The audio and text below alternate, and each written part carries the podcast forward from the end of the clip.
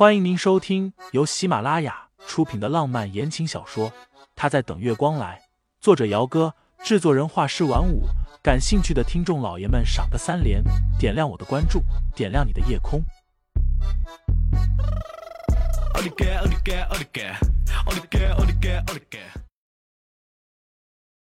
第一百三十八章，也没有多熟悉吧。清新倒是明白过来了。田总今晚根本就不是过来谈合作的，倒不如说他就是故意拿着他们几个女人在寻开心。几个男人一直在劝酒，清新喝了两杯，在田总劝第三杯的时候，清新借口去洗手间，起身出去了。刚刚陈飞已经暗示了他，让他先走。那个田总摆明了是对清新有意思，陈飞的身份摆在那里。合作谈不拢，田总也不会对他怎么样，最多是不欢而散。但是清新不一样，这个田总不知道他的身份，而且今晚他们就几个女人，为了避免不必要的麻烦，清新借口去洗手间，然后先离开是最好的。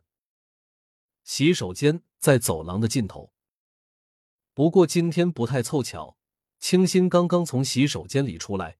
迎面就碰见了一个西装革履、英俊金贵的年轻男人，叶希澈。清新对于叶家的人实在是没有什么好感，碰上了，基于礼貌，他淡淡的打了个招呼就要走。沈小姐，走廊就这么点宽，叶希澈没有要让开的意思，清新也不可能挤着他过去。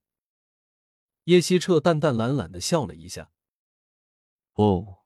不对，现在应该叫你盛太太才是了。清新抿了一下唇，看着脸含浅笑的男人，能麻烦叶总让一下吗？你挡着我路了。盛太太有没有时间一起去喝杯咖啡？抱歉，我没有时间。清新皱了一下眉头，总觉得叶希澈有点奇怪，好端端的请他喝咖啡，他们也没有多熟悉吧。叶希澈挑眉，像是听不懂他的拒绝一般。今晚没有时间，那明天、后天或者大后天，沈小姐总有时间的吧？他说没时间就是没时间，叶总何必强人所难？没等清新开口，身后一道声音响起来，紧接着清新就被一把不轻不重的力道给拉了一下，拉到了他的身后去。是傅玉。也是巧合，傅氏在牧城的合作方知道他来了这边之后，大张旗鼓的请他吃饭。这家会所的厨师做的素菜一绝，正适合给吃惯了山珍海味的人们换一换口味。对方实在是太啰嗦，傅玉借着上洗手间的借口出来透气，没想到会在走廊里碰见了清新和叶希澈。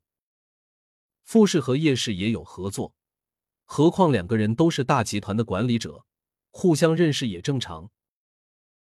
原来是副总啊！叶希澈笑了笑，一只手插在西装裤的裤袋里，眼神玩味。怎么，二位认识？和盛太太有过几面之缘，目前傅氏也有和盛氏合作的打算。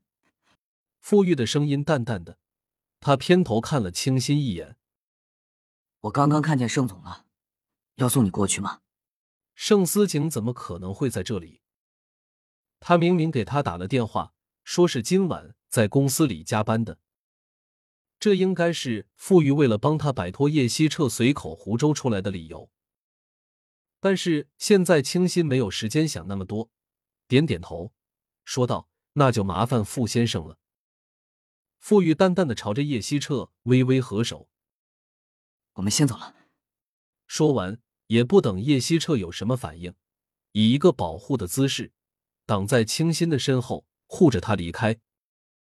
叶希澈漫不经心的点燃了一支香烟，缓缓的抽了一口。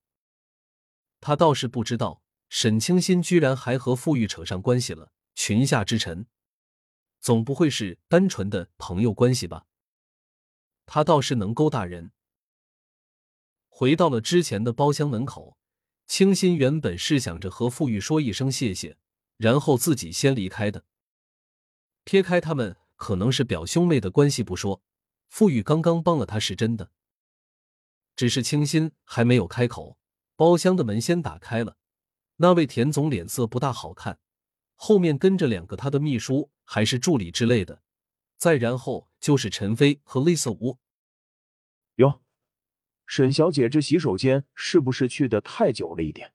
田总一看见清新，脸色顿时就好了起来，手伸过来想要去碰女人白嫩的脸颊，只是还没有碰到。有些肥厚的手就先被一只修长的手掌给握住了。田总这才看见了站在清新后面的男人，傅玉。傅氏的总裁，田总自然是认识的。在陈飞的面前摆个普环形，但是在富裕这种大总裁的面前，田总是一点都不敢放肆的。听众老爷们，本集已播讲完毕。欢迎订阅专辑，投喂月票支持我，我们下集再见。